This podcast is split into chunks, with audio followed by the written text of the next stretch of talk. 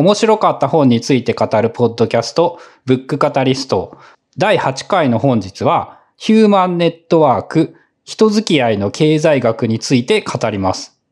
はい。よろしくお願いします。よろしくお願いします。今回は、えー倉下さんが本を紹介してくれるということで、えータイトル的にもういきなり疑問点がいっぱいあるんですが、ヒューマンネットワーク、人付き合いまではわかるんですが、そこに経済学っていう言葉が含まれている。はい、そうですね。まあ、経済学の本かっていうと、まあ僕もそのタイトルの経済学に惹かれて買ったところはあるんですが、えっ、と、まあ、最初に現現代英語の元々のタイトルっていうのが、まあ、The Human Network。副題が How You, How Your Social Position Determines Your Power, Beliefs and Behaviors, Behaviors っていうので、えっ、と、あなたのえ社会的な立場があなたの力や振る舞いを決定してますっていうのはどういうメカニズムかっていうことを、まあ、語る本ですね。うん、全く経済学ではなさそうですね。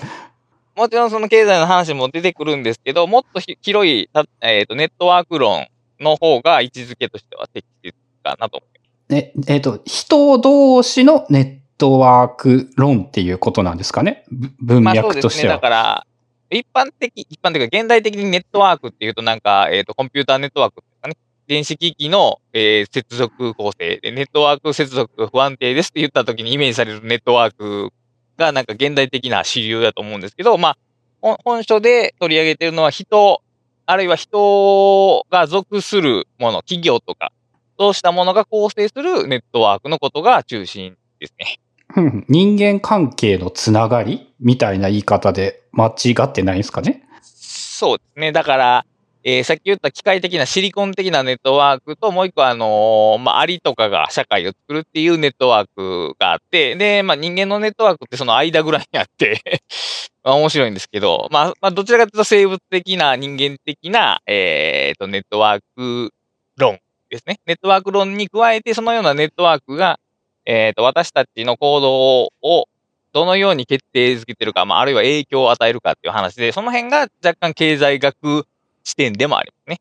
ああ、まあ確かに、いそこまで聞けば、まあちょっと経済学っぽく、あ、あとあれなんですね。著者が経済学の人なんですね。書いた人が。そうですね。はい。で、これなんかスタンフォード流ネットワークの経済学って帯がついてて、多分スタンフォードの一般教養の授業なのかな？わからないですけど、それがベースになってるっぽいね。まんまあれですね。これもマイケル・サンデルさんつながりみたいな。そうなんですね。作り方というかですけど、早川書房なんですけど、で、その話で思い出したんですが、えっ、と、前回2030年って本を、えーと、ゴリョフさんが紹介してくれましたよね。はい。あれはニュースピックっていう新しいジャンルな、えー出版社なんですね。レーベルというか。で、えーゴリョフさんのその一つ前が、えっ、と、正義の話をしようですよね。これからのこれからの正義のをしよう話をしよあれがもうまさにサンデルさんの本で、あれは早川書房なんですよね。で、僕、あのーこの、うーんと、配信をまあ一応毎回ツイートしてるわけですよ。こういう新しい回が配信されましたって言って。で、まあ、RT ししてくれた人をたまに見に行くんですよね。誰が見してくれてるのかなって。じゃあ、編集者さんがね、その2030年の編集者さんがリツイートされてたんですよ。う。おお。ちょっと嬉しいなと思って、プロフィール見たら、えっ、と、これからの正義の話をしようも編集されてる人やったんですよ。え、えっ、と、映ってるんですか？早川から。はい、そういうことです。えあの、え編集者って結構映るんですよ、出版社は。で、うんうん。全然たまたまやのに同じ人の本を2回連続で紹介してて、すげえな、これ、と思って。しかもあれですよね。本のスパンで言ったら10年越しの、あの、ことですよね。だから多分なんでこの、ここで取り上げられてるんやろうってちょっと思ったんじゃないかと思うんですけど、まあそういうたまたま出会いがあったんですが、まだ早川っぽい、その、まあこう講義を、まあ本にした。でも別に講義帳で書書かれてるわけじゃなくて、もちろん本としてちゃんと書き下ろされてる。うん、あの、あれですね。余談なんですけど、その、その編集者の人の方は追っかけたいですね。どっちもきっと趣味が合うっていうので。そうですね。で、まあネットワーク論っていう話は、だいぶ前から出てるんですよね。人のネットワークに注目するっていう話は結構出てて、で、えっ、と、おすすめできる良い本を3つ挙げると、まあ、ソーシャル物理学っていう本があって、まあ、これは極めて面白い本。名前の通り、えっ、と、結構インパクトある名前なんですけど、ソーシャル物理学って。だから、えー人、ネットワークの中にいる人をどう動くかっていうのを、えっ、と、俗人的な人に注目するんじゃなくて、あの、それを一つ一つを原子に見たと、見たと、見立てて、それがどのような、えっ、と、力学で動くかっていうのを解析するっていうのが、まあ、ソーシャル物理学。で、それよりも少し前に、えっ、と、ウェブはグループで進化するっていう本がありまして、まあ、えっ、と、インターネットの中にある人のつながりっていうのが、えー重要な力を持ってるんですよねっていう話で、えっと、言ったらインフルエンサーって言われる人たちが今もいますけども、あの人たちがすごいんじゃなくて、実はあの人たちが所属しているネットワークが実は力があると。だからそのインフルエンサーの人を仮にそのネットワークから剥がしてしまうと、まあ、凡人になっちゃうわけですね。たら、うん、あ、その人がどれだけ優秀なのかは、その人がどんなネットワークに所属しているかによって、優秀じゃないか。その、そ、そこに価値があるってことなんですね。そうですね。だから例えば、えー、僕がこのまますごい人気者になって本を紹介する人になったとするじゃないですか。まあならないんですけど、なったとすると、えー僕はそのコミュニティに対して本を紹介する力はあるけど、例えば僕が新しい洗顔の情報を知らせたとしても、そこのコミュニティには作用できないわけなんですよね。うん、めっちゃ当たり前なことですね。だからその影響力って呼ばれるものっていうのはそのネットワークの形によって違うっていう、その人じゃなくて、こ固有の人じゃなくてネットワークに注目しましょうって結構早い段階からこのウェブワークループで進化するっていうのは提案されてて、まあ、僕は結構好きな本ですね。で、もう一個、経済は予想外のつながりで動くっていう話がありまして、これもネットワークの話で、もっとより経済的な、経済的なって普通の表現です。経済的、経済に関する話にフォーカスされてる本です。で、僕、こういう本に、本にネットワーク系の本をいくつか読んでたんで、ヒューマンネットワークって本が出た時もちょっと注目しまして、で、人付き合いの経済学っていう名前が、ほうほうと思って、まあ読み始めたっていうのがきっかけなんですね。うん。あの、そもそもというかなんですけれども、こういうのはある程度多くの人が研究しているジャンルだって言えるんですかね？あ、もうなるな、そうなると思います。もうここ近年ではかなりネットワーク、あ特にコンピューター上でネットワークが計算できるようになったのが多分でかいと思いますね。で、そのネットワークというものがどういう働きをしているかとか、どういう特徴があるかとか、まあそう、そういう感じのことを研究するって言えばいいんですかね？そうですね。ネットワークの性質を研究するのが、まあそのネットワーク論とか、まあネットワーク学まで行くかどうかは知らないですけど、の、えー中心的なテーマで、で、本書が、まあ特徴的というか面白いっていうのが、その人間のネットワークに注目しているっていう点と、ネットワーク、そこに、今すでにそこにあるネットワークの、えー特徴とか振る舞いを見据えつつも、えーそうしたネットワークがいかに形成されるのかっていう点もちゃんと踏まえているところなんですね。ふーん、ふんふんふん。ネットワークが所有のものとして、すでにそこにあるものとしてその動作を分析することももちろん面白いし大切なんですけど、そうしたけネットワークは初めからあったわけじゃないんです。だからそのゼロの段階からそのネットワークに至るまでにどういうプロセスがあって、それが、えーどういう影響を及ぼしているのかっていうところも踏まえているので、この本はだから今さっき挙げた本よりもより、えーっと、視点のレンジが広いというか、なんか最終成果物のネットワークだけ見るんじゃなくて、そのネットワークが派生する過程もちゃんと見据えているという点で面白かったですね。ちなみに今日めっちゃタイムリーな余談なんですけど、あのね、はいオブシディアンのグラフっていうネットワークの機能なんですけど、あれのね、はいヒストリーが動画で再生されるっていう機能がついたんですよ。ヒストリーで再生され、あ、だからあの、パラパラ漫画風にということですか？あアニメーションとしてノート、あのノートをどんどん追加していきますよね。はいはいはいはい。で、どんどんノートを追加していく過程で、そのどのノートがどのノートとくっついていったかっていうのをアニメーションしてくれる機能はいはいはいはい。っていうのがちょうど今日出てて、今日自分で3、4回ぐらい見てたんですけど、まさにね、今聞いた、その、まあ、つながりだけなんだけど、ネットワークがどういう風に作られていくのかみたいな動きが見えて、あ、ちょっと面白いな、ちょっと似てるなっていう感じで、きっとなんかその共通点みたいなのはあるんですよね。脳内のつながりとか、人間同士のつながりとか。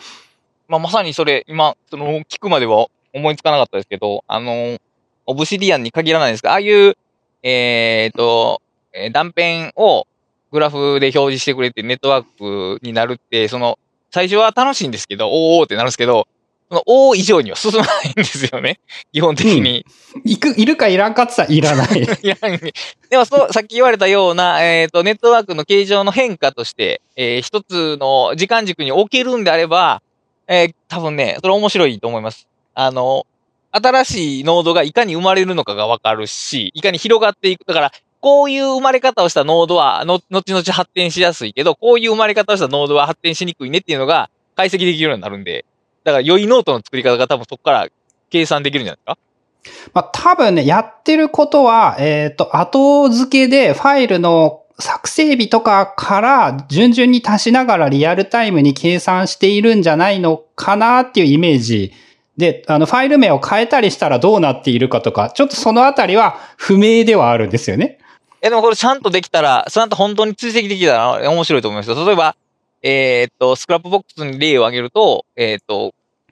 単語を説明しただけのノートと、あるいは、えーっと、タイトルが文章になっている、ホゲホゲはホゲであるみたいな、えー、なってるノートがあるとして、どちらがより後々成長しやすいのかっていうことが分かると、えーっと、適切なノートの取り方を論証できると思うんですよね。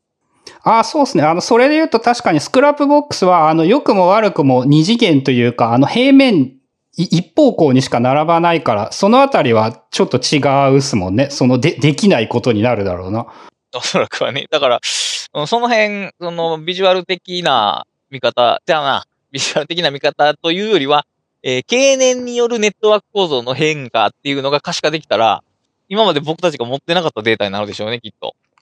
まあ、そうっすね。おも、面白い以上のものがひょっとしたらあるかもしれない。ありそう。うん。そこは、それ面白いな。その発想、どこから得たかは知らないですけど、そういう機能は確かに面白いですね。うん。まあ、っていうのがちょうどめっちゃタイムリーだったっていう感じです。はい。で、本の内容なんですけど、えっ、とね、結構ね、多岐にわたってて、難しくはないんですけど、割と、えっ、と、一個一個理解していかないと、ついていけない部分もあります。で、トータルで330ページぐらいで、えっ、とね、まあ、章題からいきましょうか。えっ、と、第一章が、まあ、序論で、まあ、序論はまあいいとして、えっ、と、第二章がパワーと影響力っていう章。で、さっき章題からいこうか。えー、3章が、えー拡大と感染。4章がつながりすぎて潰せない。えー5章が同類性。6章が、えー非移動性と不平等。えー7章が、群衆は賢くもなり、愚かにもなり。8章が、えー友達と身近なネットワークの構造。で、9章がグローバリゼーションと変化するネットワークっていうことで、あの、話題はかなりタイトルからわかると広いんですけど、えーと一個一個軽めに追いかけると、えっ、と、第2章のパワーと影響力なんですけど、さっき言ったように、ネットワークと一口に言っても、いろんなまず形があるんですよね。構造があって、えっ、と、例えば、そもそもネットワークって何かっていう話ですよね。で、ネットワークっていう言葉と対比的に語られるのが、まあ、ツリー構造ってやつね。ネットワーク構造とツリー構造っていうのはよく対比的に語られるんですけど、まあ、ツリー構造っていうとアウトライナーを思い浮かべてもらえばいいんですけど、えっ、と、親の中に子があって、この中にさらまた子があってっていう構造で、最終的に一つのノードは必ず一つの親の下にしか属さない。うん。あの、家系図になるんですよね、絶対。そうですね。どこかに、い一箇所に位置づけられる。だから、えっ、と、親、えー自分から見たときに親が、えー必ず排他的になる。に重複しない。っていうのが一つのポイントなんですね、ネット、ツリー構造。で、ネットワーク構造は、ツリー構造のような構造ではない、ないっていう もので、えっと、一つののノードが複数に接続していることがある。もちろんしていなくてもいいんですけど、接続接続しうる、しうるっていう構造が、まあ、ネットワーク構造で、で、ネットワーク構造と似た言葉で、えっとね、リゾームっていう言葉と、あと、セミラティスかな？っていう言葉があるんですけど、まあ、それは全部、えっと、ツリーではないっていう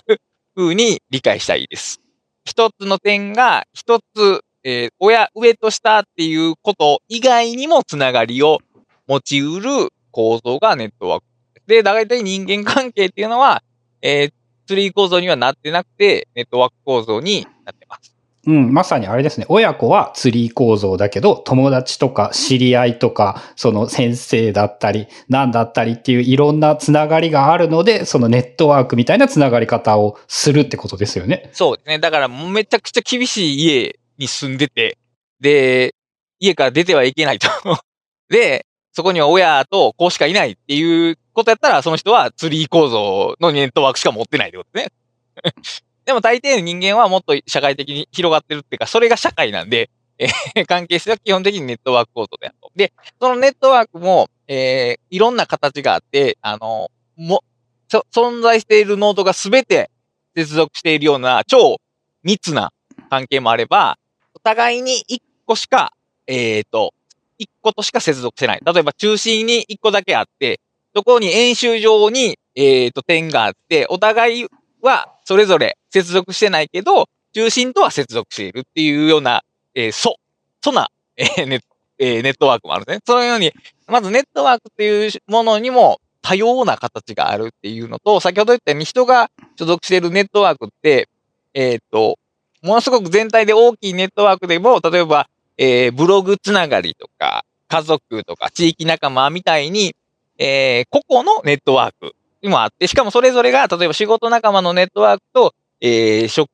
あ、違う、地域のネットワークは、ふる、振る舞いというか性質が異なると。だから、ネットワークの力とか、ネットワークであの人がどんな力を持っているのかっていうことは、実は、えっ、ー、と、一、一つの物差しだけでは測れないんですね。うん、会社では、あの、バリバリ働けるお父さんが家に帰ると、その何も相手にされずに。そうそう。だから、どういうネットワークであって、でもそういうお父さんも例えばキャンプに行ったらすごい活躍するとかってあるわけじゃないですか。結局。だからその、ネットワークで何をするのかとか、ネットワークでどう位置づけられるのかによって、あの、ノードの力とかも変わってくるんで、だから観測する上で、あの、誰が一番のネットワーカーかとかはわからないんですよね。まず、その、特定する指標をまず決めないといけない。で、一応本書では、えー、っとね、えー、よ、よ、4パターンかな。その、測り方を、想定されてまして、一番わかりやすいのが、えっ、と、中心度、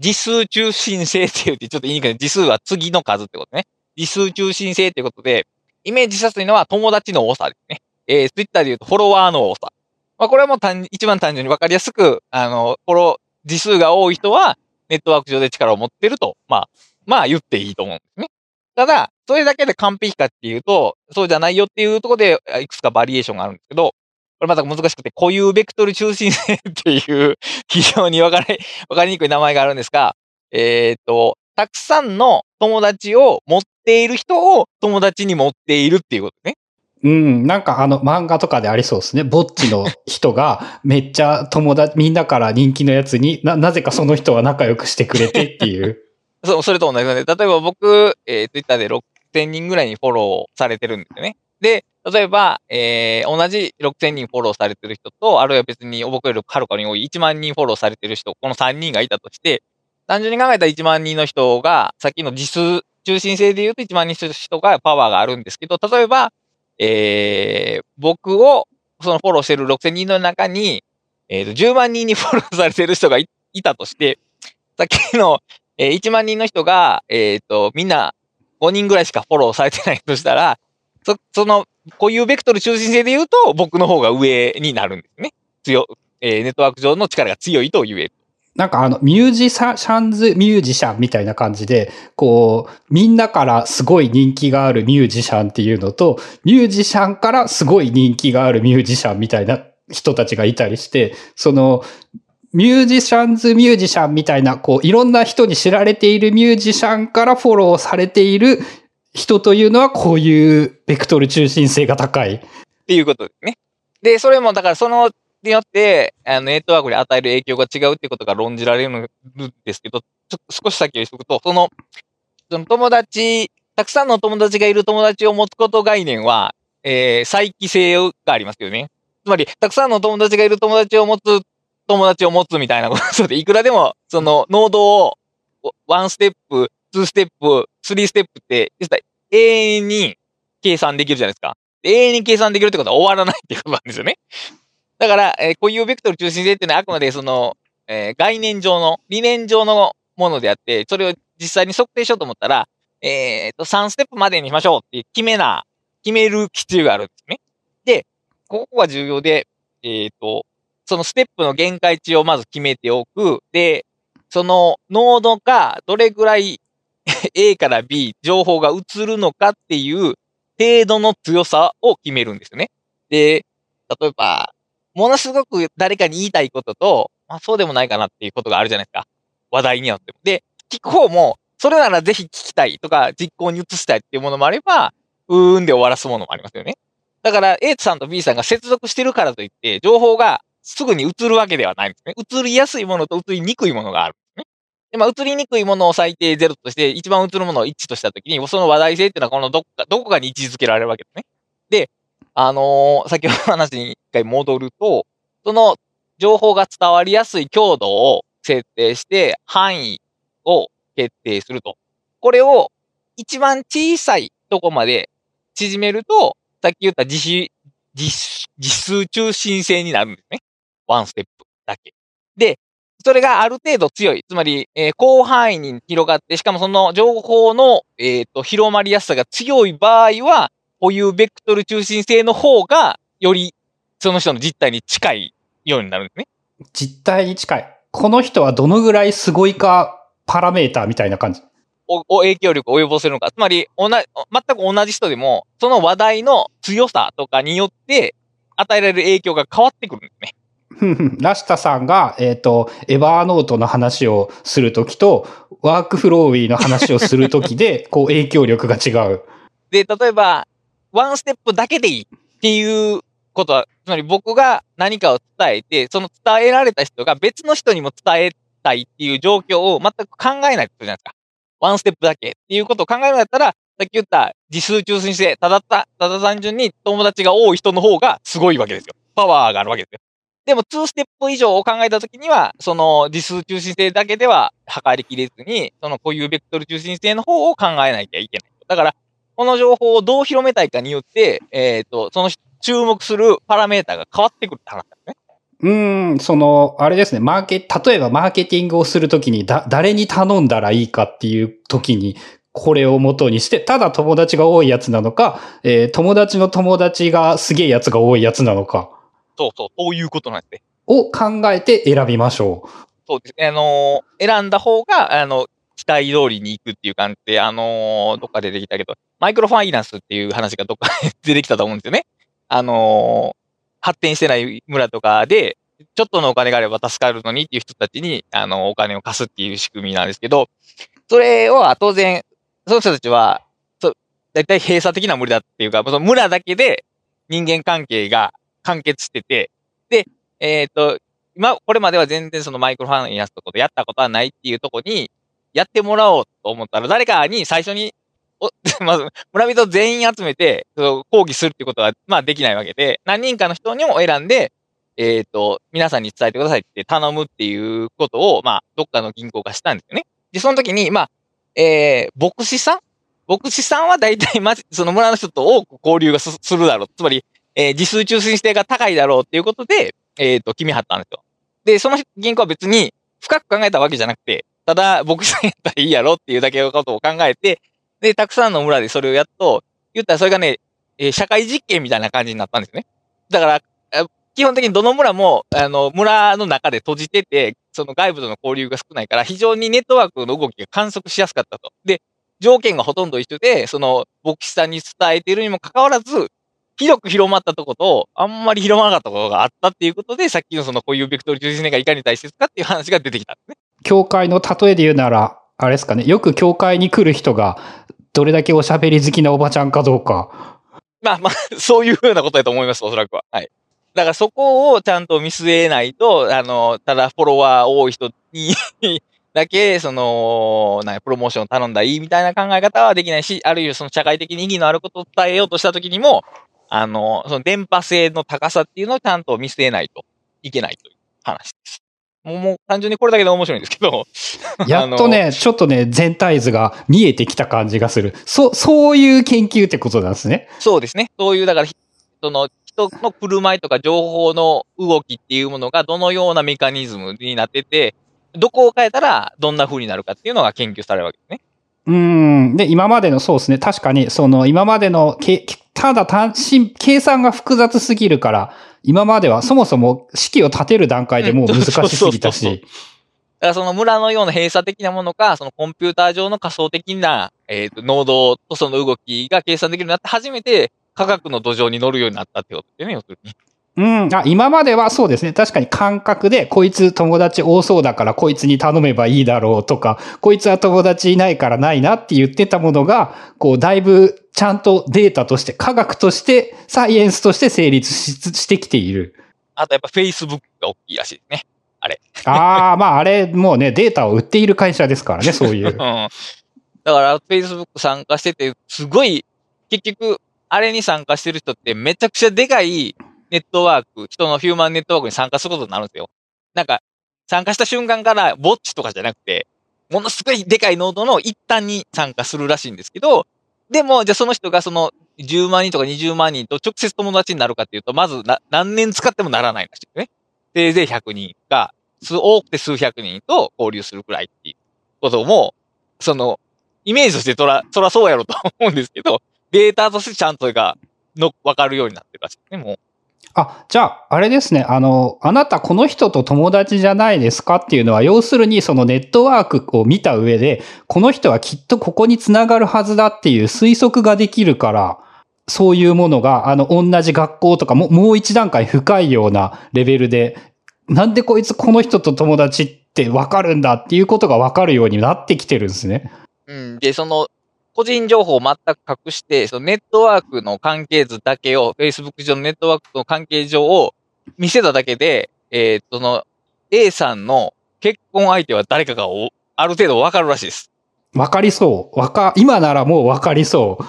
だからその交友関係、だから、と、えー結婚すると友達と友達を共有するようにどんどんなってくるんで、その、に、その友達同士の、こことここなんかやけに密やなみたいなところを見たら、大体わかるっていう感じで。あ、それはあれですね。まさにそのグラフの変化によって分かってくる。そうそうそう、ま、まさにそうです。まさグラグラフの変化によって。あの、普段、全然、それ、その二人以外の接点がないクラスターが、そ、いつの間にかその二人によって結ばれて友達が増えていくようなことを観察できると、あ、その人たちは長い時間一緒にいるんだなってことがわかるみたいな、そういう話ですね。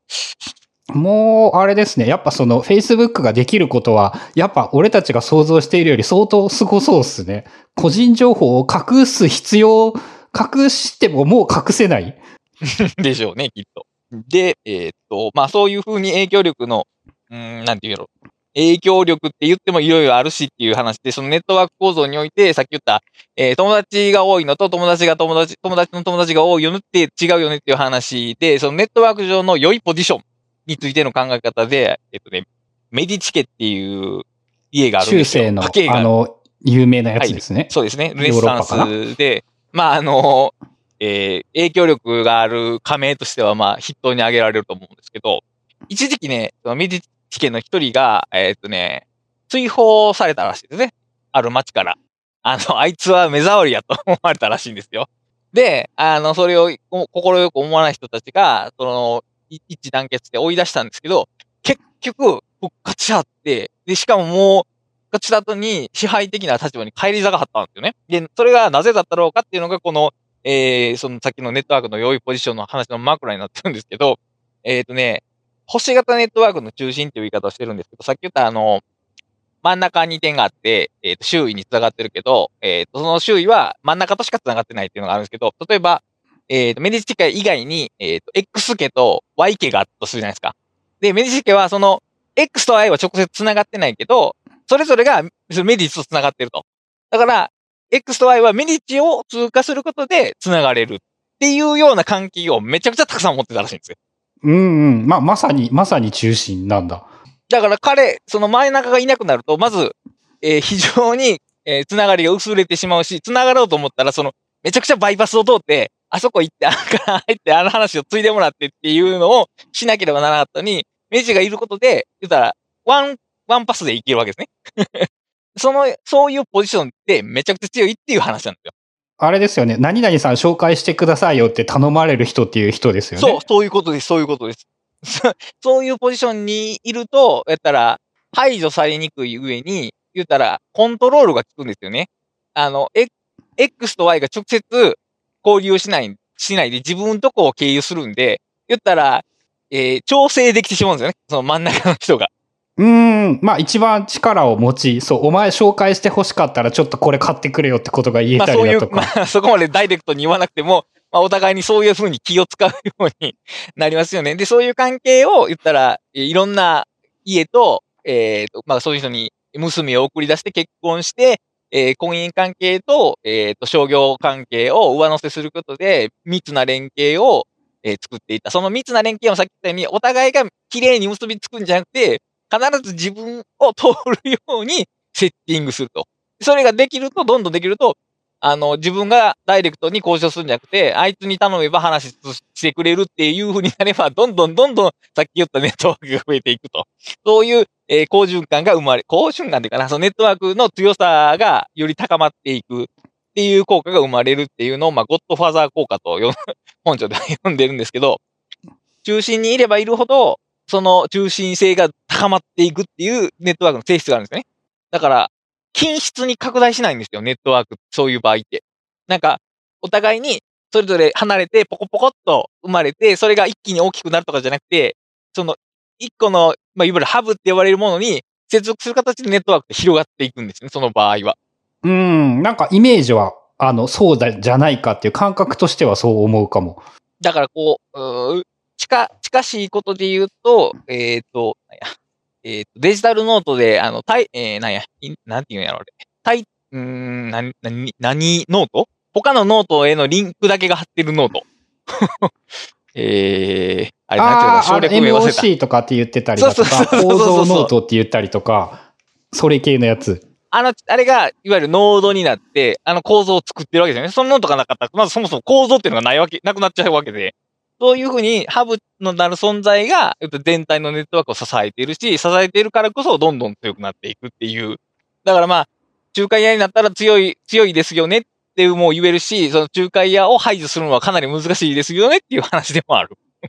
仲介屋がいなくなると不便ですからね。確かにそれは、ノートの整理の話にしても。さっきその、あいつ、あいつのご、あいつにお願いしたらいいっていう話にまさに関連するんですけど、当然誰だって、その中心、仲良くなるんやったら、その中心にいる人と仲良くなりたいじゃないですか。それはもうごく普通の話で。で、それよりはるかに重要なのは、その人が中心であることが、いかにたやすく分かってもらえるかっていうことを言ってるんですよね。つまり、誰も、私が中心ですって生きてるわけじゃないですか。別に。で、あの、オブシディアンのようにグラフで表示されるわけでもないですよね、人間関係って別だ。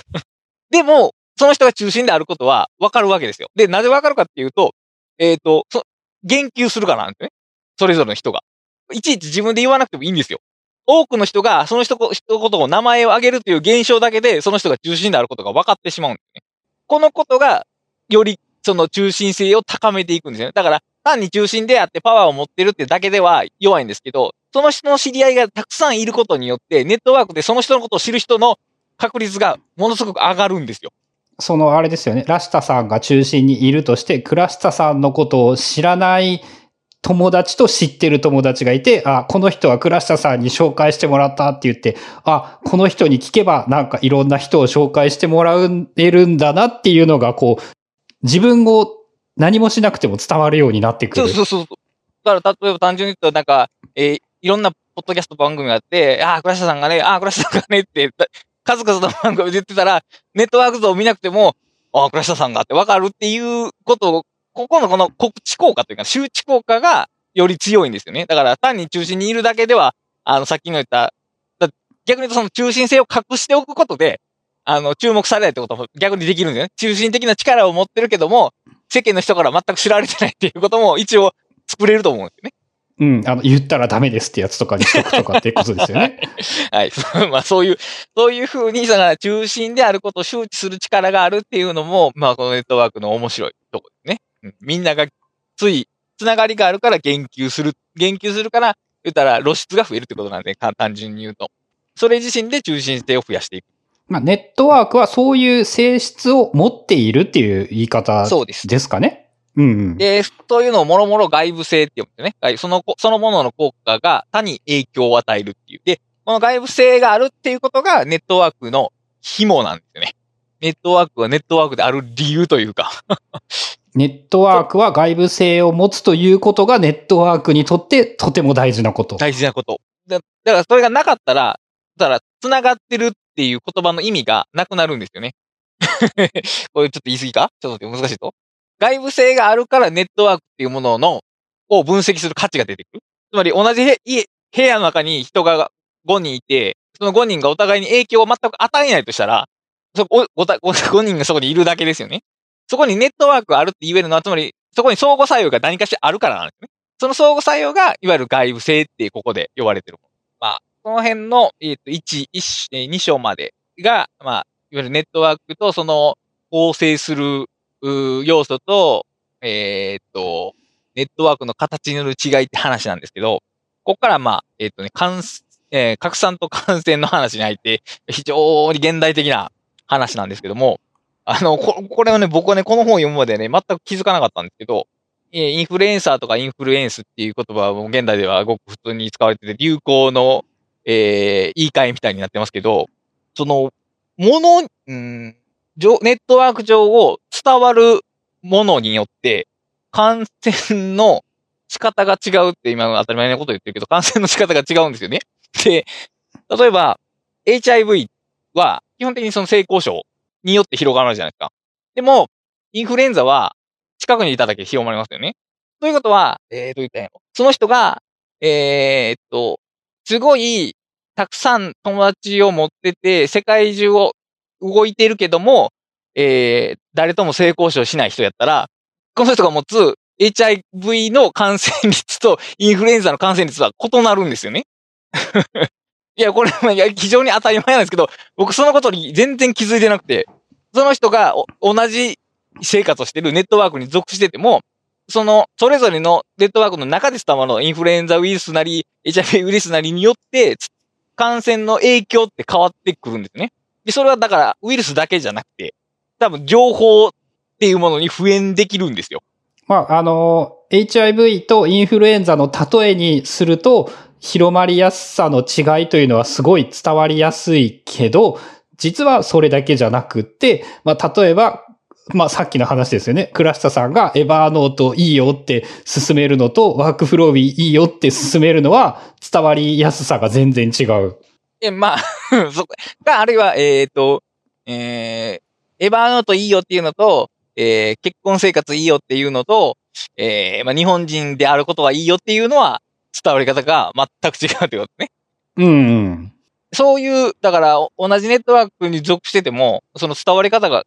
違うっていうのは、だから、そ、それぞれで発動してるネットワークが違うってことですね、要するに。だから、ここがね、非常に面白かったんですよね。ネットワーク自体は一緒だけど、と、通過しやすさが違う？道の広さが違うみたいなイメージ？でもないか。ものによって違うんですもんね。伝わるものによって。人と人の関係可能性っていうのは常にあって、ネットワークなんですけど、だ誰とも性交渉しない人は、性交渉ネットワークはゼロなわけじゃないですか。その、ネットワークの中で、その、その特徴だけの部分を色付けするような感じ？うん、だから、その、倉下さんのエバーノートネットワークと夫婦生活ネットワークと、えっ、ー、と、日本人ネットワークは当然ながら全然違うと。うん。で、その光る場所が、そのネットワークが光る箇所が違うから、その情報伝達の影響力っていうのも全く変わってくる。だからもう、そのツイッターで6000人とかフォロワーっていうのは実質ほとんど何の情報もないに等しいんですよね。その人が何に関してどんな発言力を持ってるかは何も示してないんでね。ただフォローされてるだけっていう。ただそれだけ。めっちゃ当たり前な話でね、その、誰にも受けなさそうな、今まで何にも関係ないことをツイートしても誰にも反応してもらえないぞっていう、まあまんまそれたってことですよね。だからそ、でもこういう当たり前のことね、ふ、ふ、だから影響力がある人って何事にも影響力があるように見えるんですけど、そうではないなと。で、さっきのその友達の友達の例から言うと、逆にフォロワーが少ない人でも、案外目に見えない影響力をある特定の分野でだけは発揮するってことがあり得るんですよね。うん。実際あると思う、それは。だからそういうふうにね、結構見方が変わったというか、あそのネッ人が多重のネットワークの中にいるんだなっていうことを改めて確認したし、多重のネットワークにいて、その、それぞれのネットワークの振る舞いが違うってことか。うん。それに結構感心しましたね。まあ、あの、見えないですもんね、日常で。その、最近そういうツールで一次元のネットワークっていうか、平面上の一本の線、一種類の線だけのネットワークなら見えるけど、そうじゃないものは見えないですからね。特にそのね、ここでいうネットワーク上で伝わるものって基本的に情報なんで、で情報も難しくて、例えば僕がゴリフさんに何かを言ったとしても、それが受け取られたかどうかがまずわからないですね。ただ耳に入っただけかもしれないし。だから、測定しにくいんですよね。結構。だからけ、その結果、例えば、ええー、と、ゴリゴさんが僕が勧めた本を買ったとかやったら、それは測定できますけど、それ、行動に出てこないものの情報の技術って分かり、測定できないんで、だから分からないんですね、基本的に。うん。どのぐらいの影響力を持っているかも分からない。分からない。うん。不思議な、実に不思議なもので。だからその辺がやっぱこう人間のネットワークの面白いところで、あの、話が金融、金融市場に行っていいんかな？金融市場、そうか、4章。次、次の金融市場で、金融市場も、まあ、つながりの代表例で、この場合のネットワークっていうのは、まあ、えっ、ー、と、企業 A と企業 B が取引してたら、そこにつながりがあると言えますし、企業 A が、えっ、ー、と、X 銀行にお金を融資してもらったら、これまたつながりがあるって言えると思うんですよ。で、さっき言ったインフルエンザの場合って、ウイルスが A さんから B さんに移るだけじゃないですか。だから、とえー、その経路を辿るのは一種類のことで、関係性ってウイルスの移動だけなんですけど、金融市場ってさっき言ったように、えっ、ー、と、業務関係にある、資本関係にある、融資している、えー、借金している、えー、投資している とか、めちゃめちゃいっぱいあるんですよね。だから非常に金融ネットワークは、さっき以上に測定が難しいですよね。うん、その、計算できなさそうなのはわかるかも。A 社と B 社が契約しているっていうだけでは何もわからないんですね。基本的に。そこにノードがあったとしても、その契約のどれぐらい強いかとか弱いかとかまでは見えてこないんですよ。で、あのー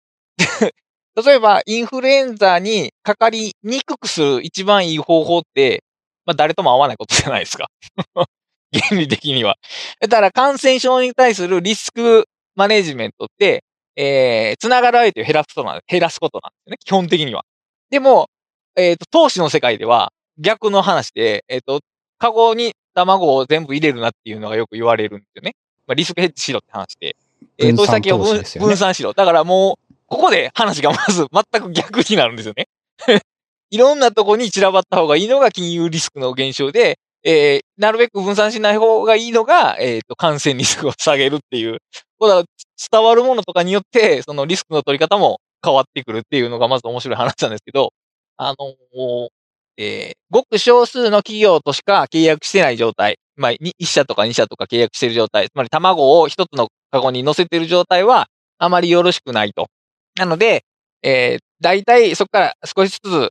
えー、取引先を増やしましょうっていうふうに、大体企業っていうのは成長していくんね。で、一番いい感じは、えー、うん、数十社と契約してて、その中の一社が潰れようが何しようが、自社の経営は安泰っていうのが一番低リスクな状態じゃないですか。逆に高リスクな状態は、えー、3社としか契約してなくて、1社でも潰れたら、えー、自分も潰れるっていうのが一番リスクが高い状態ですね。で、えー、この本が言うには、その一番リスクが高い、そのつながりが少ない状態から、えー、っと、全然安定な状態に至る、この途中、特に序盤が一番危ない状況らしいんですよ。つまり、えー、ごく少数のところとだけ契約してるけども、少しだけ他ともつながりがあるみたいな状況が一番、えー、感染リスクで倒産リスクに合いやすいらしいんですよね。うん、感覚的にはそんな気はする。うん。でも基本的にその増やしたい、どんどん増やしたいけども、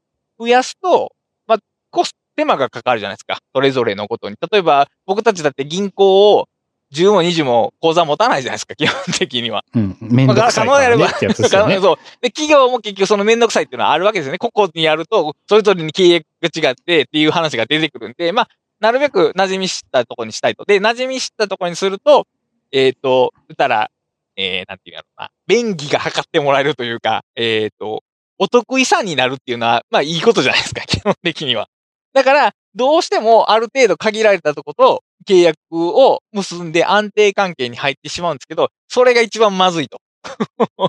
お得意さんになればなるほど、その A, A 社にとっては B 社が潰れたら困るし、B 社にとっては A 社が潰れたら困るしっていう状況になってしまうんですよね。で、これは、2社が潰れたらそれでいいっていうか、それは良くないんですけど、2社が潰れた時に、その2社と契約している C 社も確実に悪いことになるんですよね。あの、連鎖倒産ですよね。そうです。これがネットワークの外部性っていうやつなんですよ。自分だけで、自分、自分とさしましたすいませんって済むんやったらいい、よくはないけどいいんですけど、あの、金融とか経済っていうのは確実に繋がってて、外部性を持つから、影響を外に与えてしまうんで、望ましいのはその影響を極めて少なくすることなんで、その極めて少なくすることがさっき言ったように分散なんですけど、結局、馴染みの企業とずっと契約する形態が楽やから、企業はそっちに動いてしまうんですよね。だから、潰れた時にどうしても、えー影響が出る状況が避けられないっていう話があって、なんかこれは非常に複雑やなと思ったんですよ。あの、あの、リスクを分散したい気持ちと、でもお馴染みの企業と取引したい気持ちはね、両方よくわかるんですよね。え、この、この本では、その、ど、どうしたらいいぞってことが書かれているわけではなくて、そう、そうなるぐらいですか？書いてあるのは。一応、政府としてはこの点を見て規制した方がいいかもしれないけど、結局その規制を見て企業の行動は変わってしまうから、永遠のいたちごっこになるだろうという若干悲観的な話はありましたね。企業の行動とか経済って言ったらさっきの市場原理とか自由主義が支配下なので、政府が口出しするのはまず結構難しくて、あの、えっ、と、みんなにマスクつけろとかは一応ギリ許容されてますけど、あの、それ以上を超えるで金融とか自由市場の参加に政府がどこまで口出しできるかは難しいですけど、だから安全性をいかに測る方は、A 社は、あの、ものすごく特定の2、3社としか契約してないですよっていうことを安全度のパラメーターに考えることはできるんじゃないかとは言ってましたね。うん、まあ、それは確かにそうですね。まあだから実際難しいんですよね、そこは。まあ、あの愛知県とかあれですよ、トヨタ100%依存な企業はいっぱいありますよ。そうそう。で、まあ、トヨタにしたら、その100%依存企業は1個2個潰れようが別に関係ないじゃないですか。で一番まずいのはトヨタほどでかくなってないそういう企業形態の場合は、えっ、と、参加の企業が1個潰れると、その上流にいる企業も潰れて、連鎖的にその別の下請けもまるっと潰れるっていうようなのが一番さっき言った危ない状況ってことね。そうですね。2時、3時ぐらい。2時ならまだ死なないのに、3時、4時ぐらいの下請けが潰れると、すごいやばいかもしれない。うん、だからここのネットワーク構造をいかに構築するかっていうのはもちろん個人の判断だけで決められるもんじゃないですけど、あの、バランスが難しいんですよね。だってな、人間関係だって、まあ馴染みの人とだけ暮らしてるのが楽ですけど、あのーじゃあ、うん、それで、何、自分の知見が広がるかっていうと広がらないで広めた方がいいのは確かなんですけど、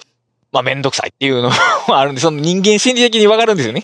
新しい人と知り合った方がいいのはわかるけどめんどくさいよねってすごいわかる。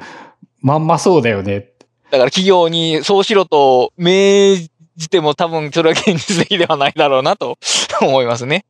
うん。だからその辺がまあ、あまあ、タイトル、第4章と繋がりすぎて潰せないっていうのは、いわゆるあの、サブプライムローンで、あの、いろんな企業が破綻したけど、まあ、めちゃめちゃでかいとこは、えっ、と、潰せなかったん融。資が入って、うん。でもあんなもん、潰したらさっきの話で言うと、ほもう確実に破綻することが見えてるんで、だから、本来はもう少し、もう2、3社、あたとえその国民の税金を使っても、あのー救済した方が、全体的な被害の金額は抑えられたのではないかっていう観測はありましたね、本書で。そのあたりは、まあ、まさに経済学ですね。ここに書いてある。うんこの辺はもう、ま、全く経済学の話。まあ、さらに言えば、そうか、こういう関係性っていうのがもう、もう経済学っていう感じもするかもしれないですね。あ確かに。うん、確かに。うん、だからその、い一社が潰れることの、その外部性っていうのを、あの、ちょっと軽軽く見すぎてなんではないかっていうような話だね。あの、この根書にはもう常に、常にその外部性の話が出てくるんで、これは。そうか、でもそのサブプライムなんてまだ10年経ってないのに、そのレベルでやっぱまだ分かっていなかったことなんて無数にある。まあ後になってから分かるなのか研究され後にて。、うん、ああの投資が正しかったかどうかっていうのは後からしかわからないですからね、基本的には。うん。まあだからそこからいいかに学学ぶかっていうことですよね。だから、あ、その時代の銀行はあまりにも密に繋がりすぎてたっぽいんですよね。あの、大手証券会社が2、3社しかなくて、みんなそこを通して、間接的でありそこを通して契約してたんで、そこを潰すと、あの、雲の糸が広がりすぎてるんですよ。だからね。本当はもうちょっとこう分散的になった方がいいんですけど、結局分散的にはならないんですよね。あの、携帯の会社と一緒ですよね。100も200はできないんですよ、基本的には。そうか。でもまんまあれですね。ワールドワイドウェブの考え方と本当に一緒なんだ。安全のためには、こう、できるだけ密に、密なつながりを持ってと、その中心を作るんじゃなくって。うんうんうん。で、つながりが切れた時に、そこの、そのつながりの影だ切断する影響が、えっ、と、他にも及ばないっていうのが一番いいんで、だからやっぱりね、あの、Google を使わないとページにたどり着けないっていうのはね、非ウェブ的なんですよ。ワールドワイドウェブの本質からは外れてしまうんだ、それは。もちろん、Yahoo、いや、でも Yahoo もあれか、Google のエンジン使ってるのか。まあでもけ、検索じゃないですからね。あの、ワリンクさ、ネットサーフィンですよね。この、たどり着き方というのは。本来はそれで良かったはずなんですよ。だから、えー、誰かが、えっ、ー、と、自分の好きなページっていうのをそれぞれに保存しておくと。それを辿っていけば、いつかは何時かのステップで辿り着けるっていうのがウェブ的だと思うんですよ。結局パケット通信ってそういうわけじゃないですか、基本的には。まあでも、それは不便すぎるからね。今、それをやろうとしたら。だからトレードオフかな。だから Google 一曲じゃない方が、まあ別に実際 Google 一曲じゃないけど、Google 一曲じゃない方がいい。だから、あの、Google 以外にもあるよねっていう、そういえばあったよねじゃなくて、もうちょっとこう、ちゃんとし、ちゃんとした知名度がある、えー、検索サイトが出てくると、あの、逆に Google の検索もちょっと今後、これまではまずいよと思ってもらえるようなライバルが 出てくるのが望ましいですね、きっと。うん、まあ今はね、実際一強になってしまって、まあ出てきてるんだけど、まだ脅かされてないから、きっとやっぱ停滞はしているはずですからね、競争してないから。だから僕、Google の広告ビジネスをこう、脅かすような何かが出てこない限りはもう彼らは好き勝手 やるでしょうから、きっと。うん、まあ、うん、あんまり望ましくない。非ウェブ的やなという感じですね。で、えっ、ー、と、まあ、4章その金融の話で、で、5章がね、ちょっとだけ、あのー、センシティブな話なんですけど、まあ、同類性っていう、えっ、ー、と、同じものが集まるっていうことですね。同類性なんですけど、えっ、と、インドのカースト性の話が出てくるんですよね。で、カースト性っていうのは、まあ、カースト性もね、実はね、あれ、めちゃくちゃ種類あるらしいんですよ。僕この本で初めて知ったんですけど、まあ、僕らが知ってるのは大体 4, 4つぐらいの階層で、まあ、上の人たちが偉くて、下の人たちが。バイシャ、シュードラ、クシャトリアみたいな。そうそうそうそうそう。で、まあ、あの、階層を超えた、えー、つながりというか、まあ、婚姻とかは、まあ、基本的にはないっていう。で、それ以上に、えっ、ー、と、住んでる人と場所も、そのカーストの一つで固まるっていう。こういうふうな同質性があるっていう、同類性か。同類性があるっていう。で、このね、場所って、例えばカーストの場合ってはっきり、はっきりしてるっていうか、社会的に、えー、当たり前のような空気があるかもしれないですけど、えっ、ー、と、まあ、一応、例えば、先進国というか、日本とかアメリカとかでは、差別しないようにしましょうみたいな空気があるじゃないですか。まあ、空気があるというか、そうあるべきなんですけど、で、例えば黒人、白人の人がね、黒人どこに住むとか、黒人の人が白人に住むとかっていうのは別にえっ、ー、と、法律で決め、えー、妨げられるわけでもないですし、まあ、まあ、個人の自由で選べるんですけど、普通に、あの、マッピングしたら、綺麗に分かれるらしいんですよね。綺麗に。で、で、あの、えー、住む場所を選択する人を、まあ、一人のプレイヤーと見たときに、その人が、周りは白、白、中東の人が白人って、白人ばっかりじゃないと嫌っていうほどのえー、極端な考え方を持っていなくても、結局、引っ越しを繰り返すと、そのように綺麗に分かれるっていうのが、あの、ゲーム的に説明されてたんですよね。え、それは、えっと、なぜなのかがちゃんと説明できるってことなんですか？つまりその人が、あの、そのまあ、一応そのシステム論的に説明できるってことなんですけど、例えばもう、まあ、住所っていうのをこう、マス目で考えるとするじゃないですか、マス目で。で、えー、まあ、えー、真ん中に白い点を置いて、その白い人が、えっ、と、何人か白人がいると、全体のうち半分かな、だから、えー、周りやったら8、えー、9マスやから周りに8マスあるんで、8マスのうち4人ぐらい白人やったらいいなと。5人ぐらい、4人を切ったら引っ越ししようと。で引っ越し先はその、さっき言った4人以上になる場所にしようっていうルールを持って、それを何手か繰り返すと、結局、綺麗になるらしいんです。綺麗に分かるらしいんですよ。あ、それ、それはなんか絶対そうなりそう。確かに。でこれもだから、さっき言ったそのネットワークの形成っていう、その時系列で追ってるわけですね。ワンステップ、ワンステップを。その中で、そのちっちゃい変化の積み重ね、極端ではない、ちょっと好みの偏りが繰り返されることによって、綺麗な分類になってしまうっていう、そのネットワークの構造が、そんな風にして生まれるっていうのが、一応実験的、実験モデル的に示されたんですけど、だから、それ、さ架空の実験モデルなんで、その現実に一人の人にそうやってインタビューしたわけではないんですけど、あの少し社会実験として、どこやったかな連邦議会だかなアメリカの連邦議会か、だから日本で言うと国会か、が、えっ、と、一応お金を出して、あの実験をしたらしいですよね。で、うんと、まあちょっと貧困な層にある人に、えっ、と、家賃の補助をしますと。で、その際に、えっ、と、そのままの家でいい、そのままの家でいいから家賃補助しますっていうのと、えっ、と、今住んでるとこよりは少し高価なとこに移動しなければ、えっ、と、移動した時には、えー家賃補助をしますっていうような、そのパラメーターを設けて、まあその引っ越しを促したらしいですよね。で、高いところに移動するっていうのは引っ越しするっていうことなんで場所を変えるってことなんですけど、結局それをやるとやっぱり移動先は自分の近しい人たちのところに集まるらしいんですよね。これは。まあでもそれは当然といえば当然なんかもしれんけど、でそういう引っ越しが数多く重なると、あの、意図、意図されてない、えー住居地区の、えー分断っていうのが生まれてしまう。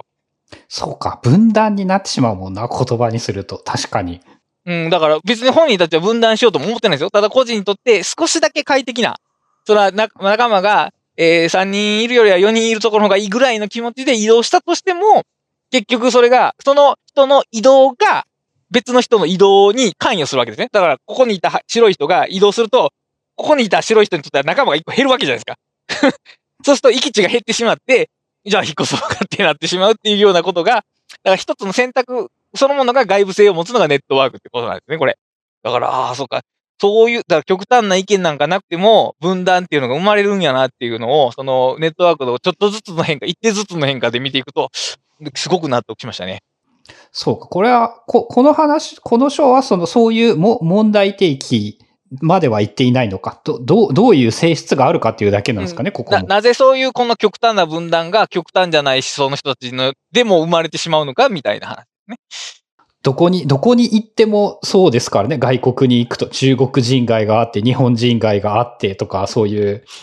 うん。そう、そうじゃないところの方が多分珍しいですよね、きっと。うん、多分そうなる。うん。だまあ、結局、そういう、個々の人の移動の繰り返しによってそういうのが自然に形成されて、自然に形成された後は、さっき言ったあの、ゴッドファーザー効果で、どうせ住むんやったらそこやろ、みたいになって、うん、まあもう絶対そうなる。うんそういうふうに強化されて、だから、最初に結晶が生まれて、その結晶がどんどん太っていくっていうようなことが、極端な思想でなくても生まれるっていうのが、まあ、このネットワークの、まあ、面白いところっていうか、一つの特徴やなっていう感じですね。うん、確かにね、人間の移動っていうのに関して言うと、めっちゃリアルな、本当に自然にできたんだろうなって思えるっすね、そこは。でそうして同質性があって固まると、えっ、とね、次の章の第6章の非移動性と不平等っていう話につながっていくんですけど、まあ、非移動性っていうのはだから、えー、えー、カースで言うと A の階層から B の階層へ移ることができない。移ることができない、移ろうとしないっていうようなニュアンスなんですけども、えっ、と、アメリカという社会では当然、日本よりもはるかにその学位、大学卒業して学位持ってる人の方が良い職場に、就職先につけるんですよね。それはまあ。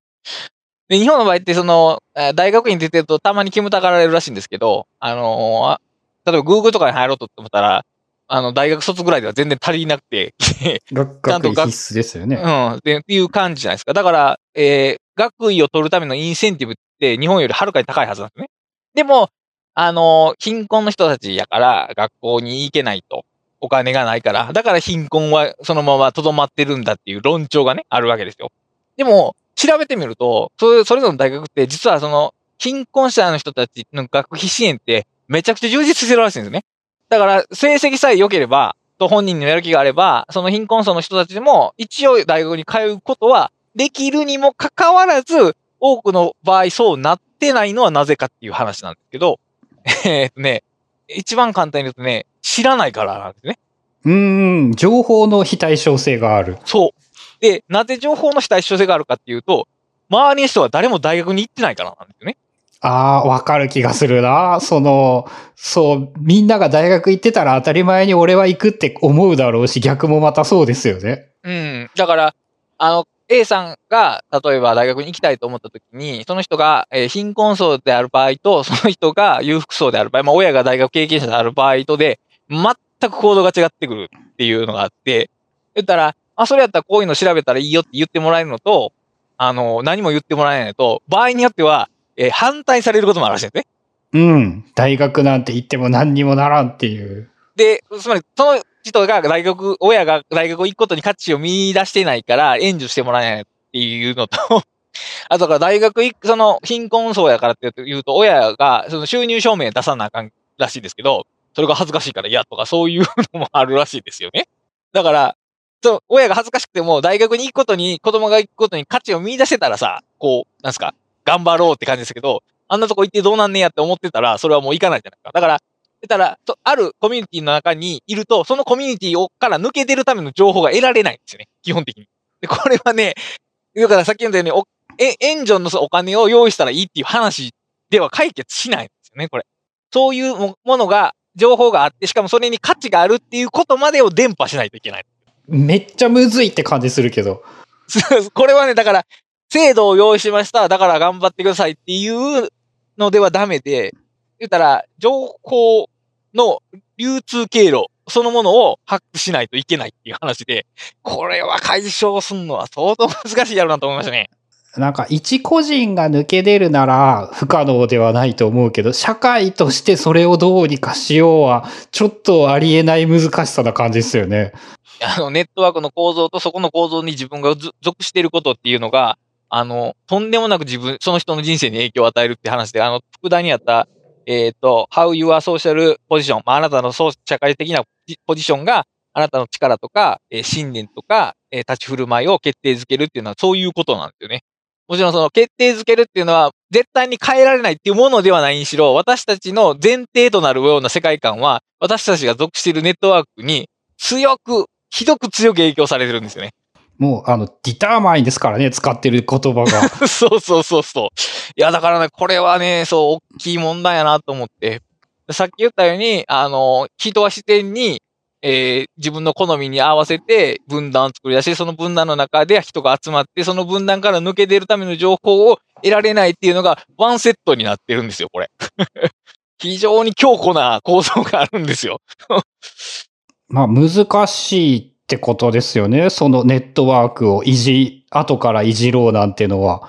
うん、だから人為、そもそもが人為的に作られたものではない以上、いわゆるボトムアップでできたものである以上、トップダウンで変えるのは原理的に無理というか、無理、無理技を、なんか革命のようなことをしない限りは、多分無理じゃないですかね、きっと。うん。なんかね、個人の話だったら、こう、付き合い人を変えろみたいなのはすっげえよく言われてることで、まんまそれなんで、あの、結構簡単とは言わないけど、十分な解決案はあると思うんだけど、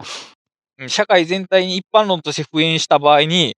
どどうしたらいいのかはまずわからないですね、基本的には。ど、な、何から取っかかったら、何から始めたらいいのかがわかんないって感じですね。うん、だからインターネットって人と出会うためのツールじゃないですか。これは素晴らしく。一方で、そもそも他人、新しい人を知ることが面白いっていう価値観がなかったら、そもそも人を探そうとしないですよね。言ったらずっと LINE だけしてるのもインターネットじゃないですか。まあ言ったら。まあ、あの、ね、インターネットを使っていると言える。うんだから、そう、インターネットが素晴らしい開放の制度だとしても、それをやっぱり使うための価値観がいるんですよね、まずもって。うん、しかも価値観をね、そう勝手に決めていいのかって問題ですよね。今度はまた。あなんかそこはやっぱナッジの考え方が多分援用されるんでしょうけど、だからこれはね、難しいです、これは。うん簡単ではない。だからまあ、こういう時にその個人の努力不足とかを、その、非難するんじゃなくて、やっぱりその社会的な構造とか、ネットワークの中で決められてしまっているっていうことをちゃんと配慮する必要があって、その、なんか大学を行くことを賛成しない親も、結局、もともとその人たちの親がそうやったわけで、その人の親に問題があるわけじゃないんですよね、基本的には。うん、まあ価値観なんて、だってね、言ったらそういう社会によって形成されるもんですからね。だから、これは結構ね、根深い。まあ、ネットワークを見るってことは、だからそういう風に、俗人、問題を俗人的に捉えるんじゃなくて、社会構造の変化として捉える。しかも、さっき言ったように、その、それがえー変化していく。しかも大体は強化される方に変化されていくっていうところをちゃんと見据える必要がありますね、これは。あ、じゃああれなのか、世界がよりつながるようになってしまっていったせいで、余計、今日、つながりが、そういうおな、同類が集まりやすくなってしまっているのか。特にその、え、インターネットで得られるネットワークって選べるじゃないですか。自分で。だからより強固になりますよね。例えば、ツイッターに始めたら5人全然知らん人をフォローしなければならないとかやったら、もうちょっと分散性は進むと思うんですけど、そんな風になってないですよね、基本的には。だから、個人の選択を許容しているとそうなるんですよ。だから、そうなるとじゃあ管理社会がいいんかっていうまた、その中国的な話になってくるんですけども、これはちょっと難しいですが。うん。えっ、と、あと、7勝、8勝、うん？今、今のはない。6勝か。いいの。で、7、8、9とあるんですが、まあ、若干時間が押してきたんで、えっ、と、軽く、軽くだけ、どれか言うと、うん、まあそうやな。だからさっき言ったそのインターネットが繋がって同類化と文教化が進むって話はもうまさにそれなんですけど、最後の9章で話されることって。だから、うん、インターネットが解放をもたらすっていうのは、まあ一種の幻想なんですけど、うん、でも結局それってインターネットのせいじゃないんですよね。僕たちが偏りを好む傾向がインターネットによって強化されてるだけなんですよね。だから、変えていくとしたら、その、インターネットがもたらす別のランダム性をいかに活かすかっていうことだろうなとは思ったんです。ネットワーク構造に変化を与える変化っていうことができたらいいんでしょうけども、まあ難しいですけど、これは。はい。まあ、あんまり喋ると長くなるんで、ここまでにしておきます。